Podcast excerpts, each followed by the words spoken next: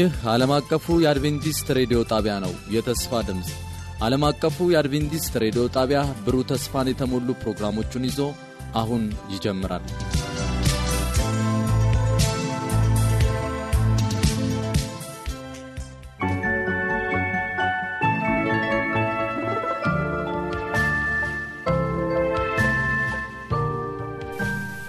ጤና ይስጥልኝ አድማጭ ተመልካዮቻችን ዛሬ የጌታ ፍቃድ ሆኖ ጸጋው በስቶልን በሌላ ትምህርት እግዚአብሔር ሊባርከን ነው። ዛሬ ከዚህ በፊት ከተማርነው የጤና ትምህርት የሚቀጥል ነው ማለት ነው። እና ስለ ጤና ትምህርት በእውነት አስፈላጊ ነው ወይ የሚል እውነታን ለማንጸባረቅ ነው የምፈልገው። ምክንያቱም ክርስቲያን የጤና ትምህርት ማወቅ አለበት ወይ? የሚሉም አሉ አይ በቃ ሁሉ ነገር ክርስቲያን መሆን ያለበት በጸሎት እና በጸሎት ብቻ ነው የሚልም ሀሳብ የሚያነሱ ሰዎች አሉ። anyway ይህ ነገር መጽሐፍ ቅዱሳዊ ነው የጤናን ትምህርት መማራችን ወይስ አይደለም የሚለውን አይተን ከዛም በኋላ በዚህ ክፉ ዘመን እንዴት በመልካም ሁኔታ መኖር እንደምንችል እግዚአብሔር የሚያስተምረን እንዲሁም ደግሞ የተገለጠውን እውነት አብረን እናያለን። ከዛ በፊት አጭር ጸሎት እናድርግ የስራ ጌታ እግዚአብሔር አምላክ አባታችን በሰማያት አለ። ይህንን መልካም ጊዜ ስለሰጠ እናመሰግንሃለን። በዚህ ሰዓት ልጆችህ በተለያየ ቦታ ሆነው ይህንን ቃል የሚሰሙት ጌታ ሆይ ለኑሯቸው ለህይወታቸው ተስማሚ የሆነ ቃል ይደርሳቸው ዘንድ ለፈውስ ለራሳቸው እንዲሁም ደግሞ ሌሎችን መርዳት የሚያስችላቸውን እውቀትና እውነት ከዚህ ትምህርት ያገኙ ዘንድ ጌታዊ ማጸናሃለሁ እኔም ልጅህ ለህዝብህ የሚሆነውን ትክክለኛውን ቃል መናገር እንድችል ጌታ ሆይ አንተ በመንፈስ ቅዱስ አማካኝነት አንተ ምራኝ። እማጸናሃለሁ በልጅ በጌታ በኢየሱስ ክርስቶስ ያውና ዘለማዊ ስም አሜን።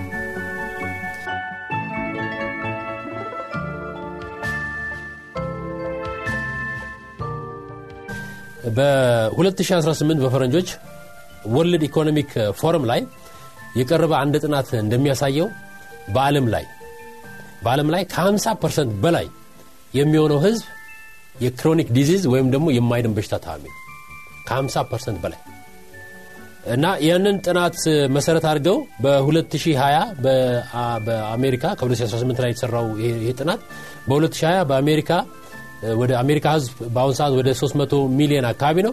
ከ300 ሚሊዮኑ 81 ሚሊዮን አሜሪካውያን አንድ chronic በሽታ ሳይሆን multiple chronic disease ታማሚዎች ናቸው። ይሆናሉ የተባሉ አንድ ሳይሆን multiple ከአንድ በላይ።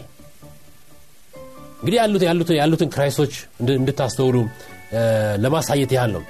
ነገር ግን ይሄ ጥናት ሲናገር ምንም እንኳን በሽታዎች እንደዚህ በሚደንቅ ሁኔታ እየጨመሩ ቢሆንም 99 percent ወይም ደግሞ 99 በመቶ የሚሆኑ ታማሚዎች በራሳቸው የአኗኗር ዘይቤ እንዲሁም ደግሞ ቤተሰቦቻቸው በሚረዷቸው እርዳታ በኑሯቸው style ብቻ በሽታቸውን ማስወገድ ይችላሉ። የእግዚአብሔር ስም የተመሰገነ ይሁን። ይህ መልካም ዜና ነው።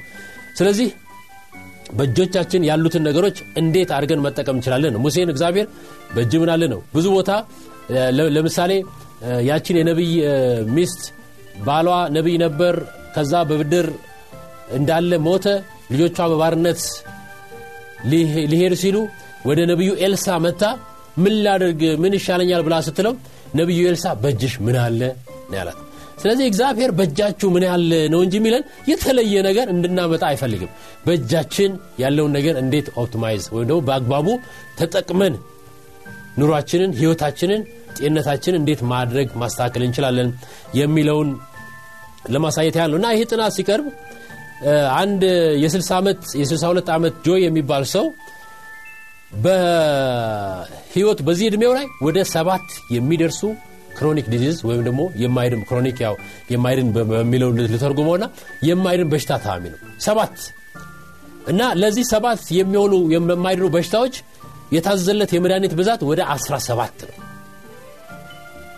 እና ይህ ሰው ሲናገር ለረዥም ዘመን የእነዚህ መድኃኒቶች ውጫቸዋለሁ የሰጡኝ ፋይዳ የላቸውም። ስለዚህ አልፎ አልፎ ወስዳቸዋለሁ አልፎ አልፎም አልወስዳቸውም። በቃ ስሞት ልሞት አይነት ነገር የሚል ተስፋ የመቁረጥ ህይወት ውስጥ እንደገባ ይህ ጥናት በጃንዋሪ ላይ በ2018 ወይም ደግሞ ከአንድ ዓመት በፊት almost ወደ አንድ ዓመት ተኩል የተሰራው ጥናት ያሳያል። ስለዚህ ምንድነው መፍትሄው ነው? በሆሴዕ ምዕራፍ 4 ቁጥር 6 ህዝቤ እውቀት ከማጣቱ የተነሳ ጠፍተዋል በማለት ይናገራል። ስለዚህ እውቀትን ያስፈልገናል ማለት ነው ጤንነትን ለመጠበቅ ከዚህ በፊት ያላያችኋቸው ሁለት የተለያዩ lecture ኦች ወይም ደግሞ በጤና ላይ የተመሰረተ ትምህርቶች አሉ። እነሱን እንድታዩቸው ጋብዛቸዋለሁ በዚህ ቪዲዮ ላይ ባለ አድረስ ላይ ሄዳችሁ በዩቲዩብ ላይ ማግኘት ትችላላችሁ። እግዚአብሔር ከህዝቡ መካከል በሽታን ሊያጠፋ በሁለት አይነት መንገድ ሊያጠፋ እንደሚችል ተናግሯል። በዘጻት ምዕራፍ 15 ቁጥር 26 ላይ እግዚአብሔር ሲናገር እርሱም አንተ አምላክን እግዚአብሔርን ቃል አጥበቀ ብትሰማ በፊቱም የሚበጀውን ብታደርግ ትእዛዙንም ብታደምጥ ስርዓቱንም ሁሉ ብትጠብቅ በግብፃውያን ላይ ያመጣሁትን በሽታ አላደርስብህም እኔ ፈዋሽ እግዚአብሔር ነኝና ይላል። ስለዚህ እዚህ ቁጥር አንድ የሚያሳየው ሰው ለመፈወስ ወይም ደግሞ ለመዳን የእግዚአብሔርን ትእዛዝ መጠበቅ ነው። የእግዚአብሔር ትእዛዝ የጤናም ትእዛዝ አሉት። ለምሳሌ ዘሌዋውያን ምዕራፍ 11 ላይ ሄዳችሁ ስታነቡ የጤና መልእክት ነው የጤና መልእክትም አሉት። እግዚአብሔር እንዲሁም ደግሞ መንፈሳዊም አለ። ሁለቱም አብሮ የሚሄዱ ናቸው። ለምሳሌ ዘጻት 23 ቁጥር 25 አምላካችሁንም እግዚአብሔርን ታመልኩታላችሁ እርሱም እህልና ውሃን ይባርካል በሽታህንም ከመካከልህ አርቃለሁ ይላል። ስለዚህ በሽታ ከሰውነት ከሰው ሊርቅ የሚችለው በሁለት መሰረታዊ ነጥብ ነው። አንደኛው የእግዚአብሔርን ህግና ትእዛዝ ጠብቆ መኖር ነው። ሁለተኛው ደግሞ እህልና ውሃን የተባረከ እህልና ውሃን በመመገብ የሚገኝን ፈውስን ነው። እግዚአብሔር የተናገረ ያለው። አንድ ነገር ጠቅሼ በዚህ አጋጣሚ ልለፍ ለምሳሌ በዘጸአት ምዕራፍ 15 ቁጥር 26 ላይ በግብፃውያን ላይ ያመጣሁትን በሽታ አላደርስብህም ይላል። ለመሆኑ ግብፃውያን ምን አይነት በሽታ ነበረባቸው recently በኮሎምቢያ ዩኒቨርሲቲ እንዲሁም ደግሞ የተለያዩ ዩኒቨርሲቲዎች ባጠኑ ጥናት ግብፃውያን የካንሰር እንዲሁም የልብ በሽታ ተጠቂዎች ነበሩ። ዛሬ ሞደርን ወይም ደግሞ በዚህ ዘመናዊ ዘመን የሚኖረው ማህበረሰብ ያለበትን በሽታ ግብፃውያን ይጠቁ እንደነበረ ከሞቱ ግብፃውያን ለረዥም ዘመን ሬሳዎቻቸውን ማስቀመጥ የሚችሉበት ቴክኖሎጂ ወይም ደግሞ ስልጣኔ ስላላቸው ያንን የሬሳ በመመርመር ነው ይህንን ያወቁት። ስለዚህ የግብፃውያን ችግር የእግዚአብሔርን ትእዛዝ አለመጠበቅ ነው። አንደኛው መንፈሳዊውን ሁለተኛው ደግሞ ስጋዊውን ሁለቱንም ትእዛዝ አለመጠበቅ ለግብፃውያን መታመም ምክንያት ሆነ። ስለዚህ ተመሳሳይ ፕሮብለም ወይም ደግሞ ተመሳሳይ ችግር ዛሬም ይመጣል ማለት ነው። ስለዚህ ልንጠነቀቅ ይገባል። ለምሳሌ እግዚአብሔር በብሉ ኪዳን አንድ ምሳሌ አስቀምጦልናል። ትክክለኛ የሆነ ሌሰን ማለት ነው? በኢሳያስ 38 በትንቢተ ኢሳያስ ምዕራፍ 38 ላይ ቁጥር አንድ ላይ ሄደን ስናነብ ህዝቅያስ የሚባለው ንጉሥ ለሞት እስኪደርስ ድረስ ታሞ ነበር ይላል ያ ታሞ የነበረ በጣም ህዝቅያስ ሄዳችሁ ታሪኩን በምታኑበት ጊዜ በጣም ጻድቅ የሚባል የይሁዳ ንጉሥ ነበር። በጣም ጻድቅ የሚባል። ስለዚህ ይህ ህዝቅያስ ታሞ እያለ ከእግዚአብሔር የመጣው መልስ ግን ጥሩ አልነበርም ቁጥር አንድ ላይ እግዚአብሔር እንዲህ ይላል ትሞታለ እንጂ በህይወት አትኖርምና ቤትህን አስተካክል አለው ይላል በጣም ደስ የሚል ዜና አለ። በጣም ታማኝ ሆኖ እግዚአብሔርን ቤተ መቅደስ የሚወድ አገልግሎቱን የሚወድ ጣዖታትን ያስወገደ ንጉሥ በበሽታ ታሞ ከእግዚአብሔር የመጣለት መልእክት ትሞታለ እንጂ አትድንም ሆነ። ህዝቅያስ ደነገጠ። መቼም ደስ የሚል ዜና አለም ስለዚህም ምን አደረገ ይላል? ቁጥር ሁለት ላይ ህዝቅያስን ፊቱ ወደ ግድግዳው መልሶ እንዲህ ሲል ወደ እግዚአብሔር ጸልይ ይላል ጸሎት እንግዲህ አንድ ችግር ሲደርስብን ጸሎት የመጀመሪያ መልስ እንደሆነ በዚህ እናገኛለን። ከዛም በኋላ ይህንን ጸሎት ከጸለየ በኋላ ቁጥር አራት ላይ የእግዚአብሔር ቃል እንዲህ ሲል ወደ ኢሳያስ ነቢዩ ኢሳያስ መጣ። ቁጥር አምስት ሂድ ህዝቅያስ እንዲህ በለው የአባት የዳዊት አምላክ እግዚአብሔር እንዲህ ይላል ጸሎትህን ሰምቻለሁ። እምባህንም አይቻለሁ። እነሆ በእድሜ ላይ አስራ አምስት ዓመት እጨምራለሁ ይላል። የእግዚአብሔር ስም የተመሰገነ ጸሎትን የሚሰማ አምላክ ነው። ስለዚህ ሰው ሲታመም ቁጥር አንድ እና የመጀመሪያው መፍትሄ ወደ እግዚአብሔር መጸለይ ነው። እግዚአብሔር መንገዶች እንዲያሳይ። ምክንያቱም በመዝሙረ ዳዊት ምዕራፍ 107 ቁጥር 20 ላይ ምን ይላል? ቃሉን ላከ ፈወሳቸውም ከጥፋታቸውም አዳናቸው ይላል። ስለዚህ ከእግዚአብሔር ቃል ሊመጣልን ይገባል ጌታ ሆይ ሕዝቅያስ በዚህ ጸሎቱ የንስሐ ጊዜ እንደነበረው ምንም ጥያቄ የለውም። እንዲሁም ደግሞ እግዚአብሔር ሆይ ይቅር በለኝ የሚል ህይወት የኑዛዜ ጊዜ ነበሩ ስለዚህ ጸሎት ወሳኝነት ያለው ነገር ነው። ሰው ሲታመምብን ወደ እግዚአብሔር መጸለይ ከእግዚአብሔር direction ወይም ደግሞ አቅጣጫን ማግኘት ያስፈልጋል። ሕዝቅያስ ይህንን ካደረገ በኋላ ከጸለየ በኋላ እነሆ 15 ዓመት ጨምሬልሃለሁ ካለ በኋላ የምስጋናን ትንታኔ ነው እዛ ትንቢተ ኢሳያስ ምዕራፍ 38 ላይ ሄዳችሁ ስታነቡ የምታገኙት ከቁጥር አምስት በኋላ። ነገር ግን ለሞት ያደረሰው ሕዝቅያስ ላይ የወጣ ወጥቶ የነበረው ቁስል ግን አልዳንም ይላል። ቁጥር 21 ላይ ነቢዩ ኢሳያስ ምን ይላል? ኢሳያስም የበለስ ጥፍጥፍ አምጥተው በእባጩ ላይ ለብጡት እርሱም ይፈወሳል ብሎ ነበር ይላል። ስለዚህ አንድ ጸሎት ሁለተኛ ደግሞ ሰው በአካባቢው ያለውን ነገር እንዴት መጠቀም እንደሚችል የሚያሳይ ነገር ነው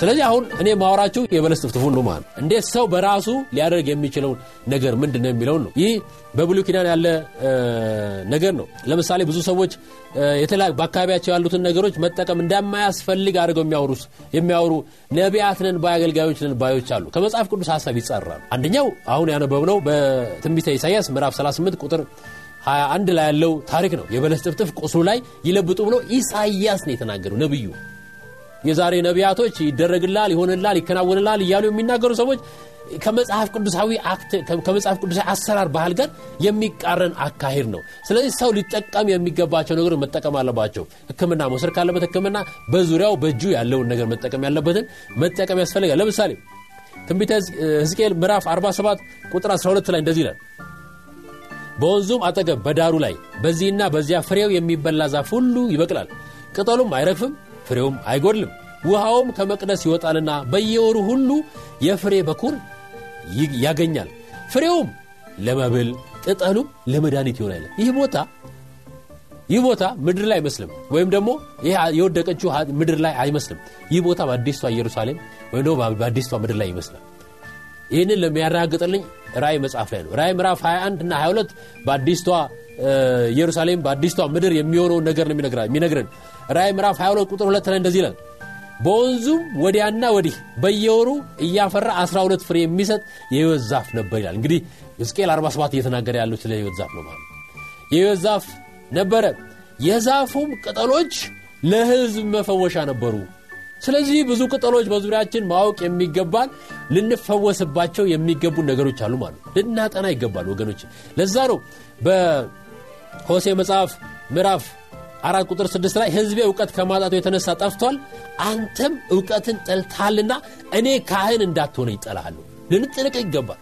እውቀቶች ትክክለኛ እውቀቶች ልናስተውላቸው የሚገባን ለራሳችን ጤንነት እንዲሁም ደግሞ ሌሎች ጤንነታቸው እንዲያገኙ የሚያስችለንን እውቀቶች ልናገኛቸው ይገባል። በእርግጥ ነው እነዚህ ቅጠላ ቅጠሎችን በመቀመም ብዙ ሰዎች እናድናለን በማለት ከጥንቆላ ጋር ያያያዙታል። እግዚአብሔር ይገጻቸው ይሄ እውነታ እግዚአብሔር ለሰው ልጅ የሰጠው እውነት ነው እንጂ በድብቅ የሚሆን ነገር አለ። ግልጽ መሆን ያለበት። ስለዚህ በተቻለን አቅም ሁሉ ግልጽ የሆኑ እግዚአብሔር የፈጠራቸው መድኃኒቶች ማስቀመጥ መቻል አለብን። አንደኛ ነው። ሁለተኛ በየማስታወቂያው ላይ በተለያዩ ቦታ ላይ ያለው ማያቸው ምድረው መድኃኒት መድኃኒት መድኃኒት የሚል ነው። ወገኖች ልንገራችሁ። ሰውነታችን የሚፈልገው በብዛት መድኃኒት አለ። ሰውነታችን የሚፈልገው ሰውነታችን የተሰራው ከሚድናል ነው ከቫይታሚን ነው ከ essential fatty acid ወይም ደግሞ አስፈላጊ የሆኑ oil ኦች ወይም ዘይቶች ነው። እንዲሁም ደግሞ amino acid ፕሮቲን ነው። እነዚህ basic element ኦች ናቸው። food ምግብ ነው የሚያስፈልገን ሰው ልጅ። ቁጥር አንድ ምግብ ነው። ከዛ ሰው በሽታ ይዟል የተለያየ ነገር። yes መድኃኒት መድኃኒት እንደ supplementary የተወሰነ ነገር add የምናደረግበት እንጂ ሰው በመድኃኒት ውጡ አይድንም ይህንን ማወቅ አለብን። ሰው ሊድን የሚችለው በምግብ ነው። ምግባችን ነው። መስተካከል ያለበት። ለዚህ ነው nutrition ላይ መሰረት አድርጌ ባለፉት ሁለት lecture ኦች ያስተማርኩት። ስለዚህ ወደ እነሱን refer ማድረጉ ይጠቅመናል። ዛሬም የተወሰኑ ሀሳቦችን እነግራቸዋለሁ ስለዚህ መጽሐፍ ቅዱሳዊ ነው። አዲስ ኪዳን ደግሞ ክርስቶስ አጠገባችን ካለበት ካሉ ነገሮች እንዴት መጠቀም እንዳለብን አንድ ምሳሌ ነገርን እስቲ እንመልከት። መቼም ክርስቶስ የዓለም የሰማይና ምድር ፈጣሪ እያንዳንዷ ቃል እኔ የምናገራት ቃል የፈለግኩትን ያደርጋል እንጂ በከንቱ ወደ እኔ አይመለስም ያለ አምላክ እያንዳንዱ ያደረጋትን ነገር በማስተዋልና በጥበብ መገንዘብና ማየት ያስፈልገናል። ለምሳሌ ዮሐንስ ወንጌል ምዕራፍ 9 ከቁጥር 5 ከ7 ላይ በዓለም ሳለው የዓለም ብርሃን ነኝ ካለ በኋላ ይህን ብሎ ይህንን ካለ ይህን የሚለው ምዕራፍ ዘጠኝ ላይ ቀደም ብላችሁ ስታነቡ ስለ አንድ አይነ ስውር ታሪክ ነው የሚያወራው እና ይህንን ብሎ ወደ መሬት እንትፍ አለ በምራቁም ጭቃ አድርጎ በጭቃው የእውሩን አይኖች ቀባና ሂድና በሰሊሆም መጥመቂያ ታጠብ አለው። ስለዚህም ሄዶ ታጠበ እያየ መጣ። ለምን? ከዚህ በፊት ክርስቶስ ለምሳሌ በማቴዎስ ምዕራፍ 9 ቁጥር 28 ላይ ወደ ቤትም በገባ ጊዜ እውሮቹ ወደ እርሱ ቀረቡ። ኢየሱስም ይህን ማድረግ እንድችል ታምናላችሁን? አላቸው። አዎን ጌታ ያሉት ቁጥር 29 በዛን ጊዜ እንደ እምነታችሁ ይሁንላችሁ ብሎ አይኖቻቸውን እንዳሰሰ አይኖቻቸውም ተከፈቱ። ለምንድ ነው ክርስቶስ እዚህ ጋር ጭቃ ብክቶ መቀባትና ይህንን አይነ ስውር እንድድን ይህንን መንገድ ያሳየው? ካላችሁኝ ከዙሪያችን ካሉ ነገሮች እንጠቀም ሰዎችን መፈወስ እንድንችል። yes ለምሳሌ በማርቆስ ምዕራፍ 16 ከቁጥር 16 ጀምሮ ያመነው የተጠመቁ እነዚህ ነገሮች ይከተሏቸዋል። በስሜ አጋንንትን ያወጣሉ ድውያን ይፈውሳሉ እያለ ተናግሯል። yes በጸሎት የሚፈወሱ ህመሞች አሉ ከዛ በላይ ግን ሊፈወሱ የማይችሉ አሉ ነው የሚያመለክተን ነገር።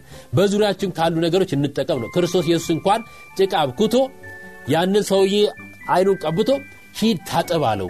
ስለዚህ የእግዚአብሔር ድርሻ ይሰራል የሰውም ድርሻ አለው። ወደ ሄዶ ወደ ሴሎም ሄዶ ታጠበ እያየ መጣ። step ኦች divinity plus humanity የመለኮት ስራ እንዲሁም ደግሞ የሰው ልጅ ስራ የሚለውን ሀሳብ ለማየት ስለፈለግኩ ነው ይህንን ሀሳብ ለማቅረብ የፈለግኩ ስለዚህ ይህ የምንኖርበት ዘመን ቅድም እንደነገርኳችሁ በዓለም ላይ 50 በመቶ የሚሆነው ህዝብ የማይድን በሽታ at least አንድ በሽታ አለበት ይላል። 50 በመቶ። ስለዚህ አሁን ደግሞ እየመጣ ያለው multiple chronic disease ናቸው። ወይም ደግሞ ከአንድ በላይ የሆኑ የማይድኑ በሽታዎች ናቸው። አንድ ሰው ደም ብዛት ሲይዘው ወዲያው ትንሽ ስቆዩ ሰማላችሁ ስኳር አለበት ልብ ከዛ ኩላሊት እያለ በቃ ሰውዬ ይፈርሳል። አይናችሁት እያየ ስለዚህ ክፉ ዘመኑ ክፉ ነው። ዘመኑ ክፉ ሊሆን እንደሚችልም እግዚአብሔር አስቀድሞ ተናግሯል።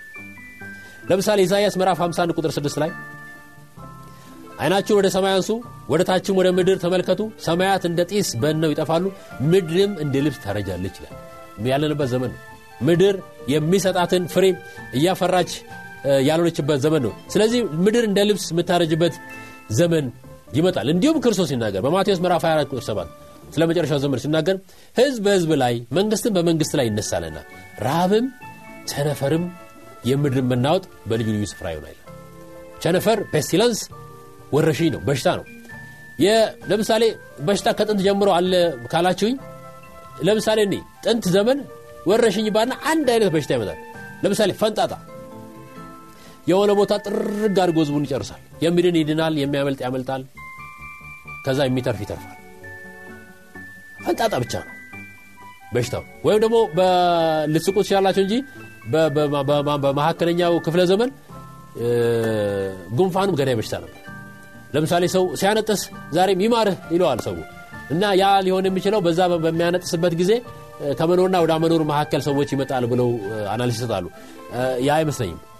ያ አይመስለኝም። ምክንያቱም ጥንት ዘመን አንድ ሰው ካነጠሰ ጉንፋን ያዘው ከዛ በቃ ሰው ይሄደ ማለት ነው። ብሎ ስለሚታሰቡ ነው። ስለዚህ ጉንፋንና ሞት የተያያዘ ስለነበረ ዛሬ ሰው ባነሰ ቁጥር ይማርህ የሚባለው እንጂ ሰው በማነጠስ ይሞታል ማለት አይደለም። ከዚህ ጋር የተያዘ ነው። ጉንፋን በጣም ብዙ ህዝብ ጨርሷል። ወረሽኞች ነበሩ። ስለ ፖሊዮ የተለያዩ ወረሽኞችን ማንሳት እንችላለን እና በአንድ ይመጣሉ የተወሰነ ሰው ይጠርጋል ከዛ በኋላ በሽታ የሚባል የድሮ ህዝብ አያውቅም። አሁን ያለው ግን የተለየ ነው። ቸነፈርም የምድርን መናወጥ በልዩ ልዩ ስፍራ ይሆናል። ይህ ቸነፈር ይህ pestilence ይህ ወረሽኝ እንደዚህ እንደ ድሮ አንድ የመቶ የሚጠርገውን ጠርጎ የሚያድነውን አድኖ የሚያመልጥ የሚሄድ የሚጠፋ አይደለም። ይህ ወረሽኝ ይህ ቸነፈር ምድሪቷ ላይ ተሞልቶ ያለ ስለዚህ እንዴት ነው ሰው ሊድን የሚችለው ነው? ስለዚህ ሊመጣ ያለውን አደጋ ክርስቶስ ተናግሯል። ለምሳሌ በኖህ ዘመን ምድር በውሃ ልጠፋ ነውና ቅሬታው ይዳን ብሎ እግዚአብሔር በወሰነ ጊዜ ኖህን ምን አለው? መርከብ ስራ ምክንያቱስ እሱ ቅሬታ ነበር። አንዳንድ ሰዎች ስለ ቅሬታ የተሳተ አሳሰብ አላቸው። ነው ቅሬታ ማለት ለእግዚአብሔር የቀሩ ነው። ለምሳሌ ኤልያስ እኔ ብቻዬን ቀረው ብሎ ሲናገር እግዚአብሔር ኖ አንተ ብቻ አይደለም ሰባት ሺህ የሚያህል ህዝብ ለባውል ያልሰገደ እንዲሁም ደግሞ ጣዖቱን ያልሳመ ለእኔ አስቀርቻሉ ቅሬታ ለእግዚአብሔር ታምነው እስከ መጨረሻው የሚጸኑትን ለማመልከት ነው ቅሬታ የሚል ቋንቋ እግዚአብሔር በየቦታ የሚጠቀሙ ስለዚህ ሙሴ በዛ ዘመን ቅሬታ ነበር። ይቅርታ ኖህ። ስለዚህ ኖህ ይድን ዘንድ እግዚአብሔር መርከብ ስራ አለው። ምክንያት ውስጥ የጥፋት ውሃ ሊመጣ ስለዚህ በዚህ ዘመንስ እግዚአብሔር ቸነፈሩ ይመጣል? የማይቀር ነው።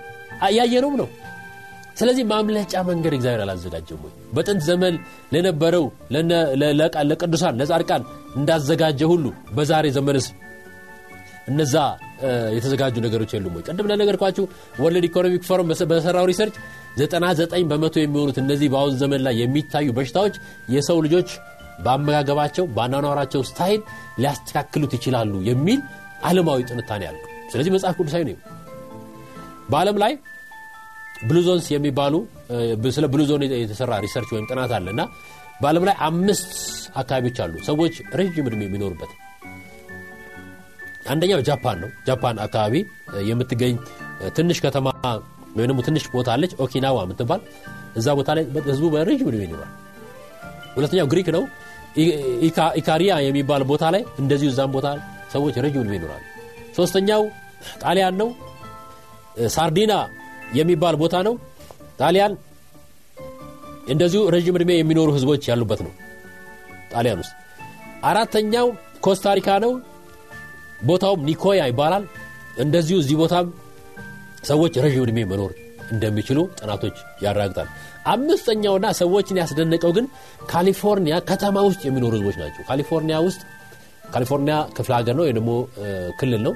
በዛ ክልል ወይም ክፍለ ሀገር ውስጥ ሎማሊንዳ የምትባል ከተማ ላይ የሚኖሩ ህዝቦች ረዥም ዕድሜ ከአብዛኛው አሜሪካውያን በአማካኝ ከ10 ዓመት በላይ መኖር የሚችሉ ህዝቦች ተገኝተዋል።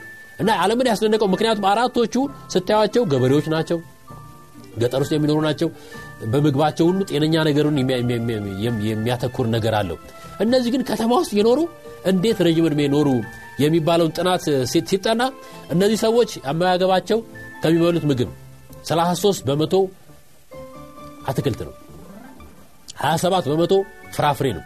ስለዚህ 27 ና 33ን ስደምሩት ወደ 60 በመቶ የሚሆነው አትክልትና ፍራፍሬ ነው። ከዛ እንደ እንትና legumes የሚባሉ 12 በመቶ legumes and soy እነዚህ እንደ አደንጓሬ አኩሪ አተር አይነት 12 በመቶ ምግባቸው ውስጥ።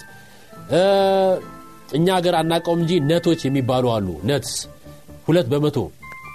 እንዲሁም ደግሞ whole grain ለምሳሌ ስንዴ ከሆነ ይሄ እኛ ፍርኖ ዱቄት የምንለውን ሳይሆን ትክክለኛውን direct ከወፍጮ የተፈጨውን ስንዴ ከነ ገለፈቱ ጥቁሩ ስንዴ ማለት እሱን ነው የሚበሉት። ገብስ ከሆነ ገብስ ከነ ከቨሩ ከነ ምናምኑ እነዛን አይነት ምግብ ነው የበሉት እና አብዛኛው ተፈጥሯዊ የሆነ ምግብ ነው እነዚህ ሰዎች የሚመገቡት። ስለዚህ እነዚህ ማህበረሰቦች ሌላኛው ደግሞ ክርስቲያኖች ናቸው። የሰባተኛ ቀን አድቬንቲስት አማኞች ናቸው። ለምሳሌ አንድ ዶክተር አለ እድሜው መቶ አራት ነው። መቶ አራት ዓመት ኖሮት እስከዛሬ ድረስ ሰርጀሪ ይሰራል። ዶክተር ነው። እስታሁን ያክማል። መቶ አራት ዓመቱ ጡረታ ወጥቷል ግን ይሰራል። ስለዚህ በአመጋገብ ሰው ልጅ ገጠር ሳይኖር ተራራ ላይ ሳይኖር ሳያርስ ምን ሳይን ኑሮን ማስተካከል ይችላል ማለት ስለዚህ እነዚህ አምስቱ ከተሞች ብሉዞን የሚባሉት ከተሞች ወይም ቦታዎች ገጠሩ ሰው ሳይኖር ወይም እርሻ ላይ ሳይኖር የተለያየ ነገር ሳይሆን ከተማ ውስጥ የኖረ እንኳን ረዥም ዕድሜ ጤነኛ ረዥም ዕድሜ ብቻውን አለም በጤንነትም ረዥም ዕድሜ መኖር ነው ወሳኙ። የታመሙ ረዥም ዕድሜ ምን ያደርጋል?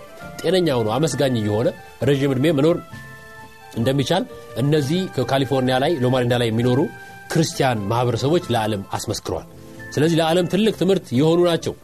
እነዚህ ሰዎች new start የሚባለውን መሰረታዊ የጤና መርሆችን ይከተላሉ ስምንት የጤና መርሆች N የሚያመለክተው ለ nutrition ወይም ደግሞ የተመጣጠነ አመጋገብን ነው።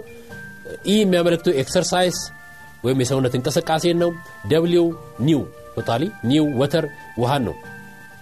start S sunlight ነው። የፀሐይ ብርሃን T temperance መሻትን መግዛት ነው። እነዚህም በኋላ እንመጣባቸዋለን ወይም ሌላ ቀን እንመጣባቸዋለን። A ለአየር ለንጹህ አየር ነው። R ለ rest ለረፍት ነው።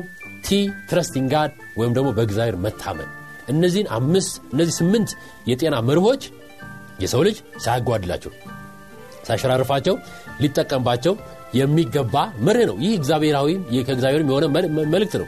ለምሳሌ የመጀመሪያው እግዚአብሔር እቅድ የሰው ልጅ ከፈጠረ በኋላ ዘፍጥረት ምዕራፍ 1 ቁጥር 29 ላይ የመጀመሪያው እግዚአብሔር እቅድ ለሰው ልጅ የሰጠው ምግብ የምድር ሐመልማል ሁሉ የዛፍን ፍሬ ሁሉ ብሉ ነው ያላቸው ዘፍጥረት ምዕራፍ 1 ቁጥር 29 ስለዚህ እግዚአብሔር መቼም ዲዛይናችን ያውቃል።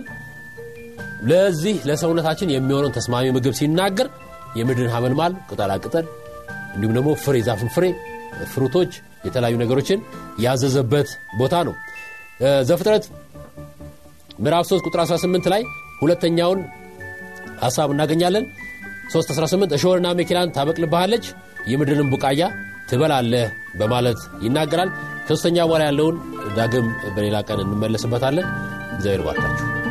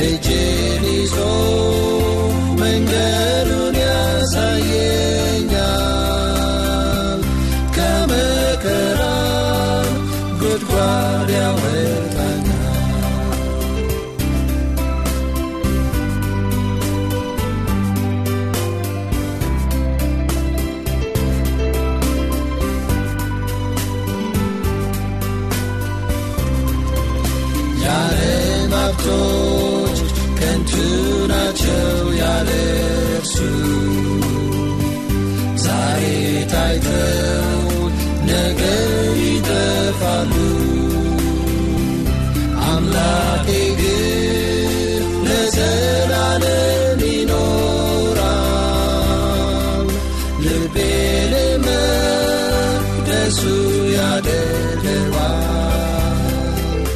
አምላኬ ግን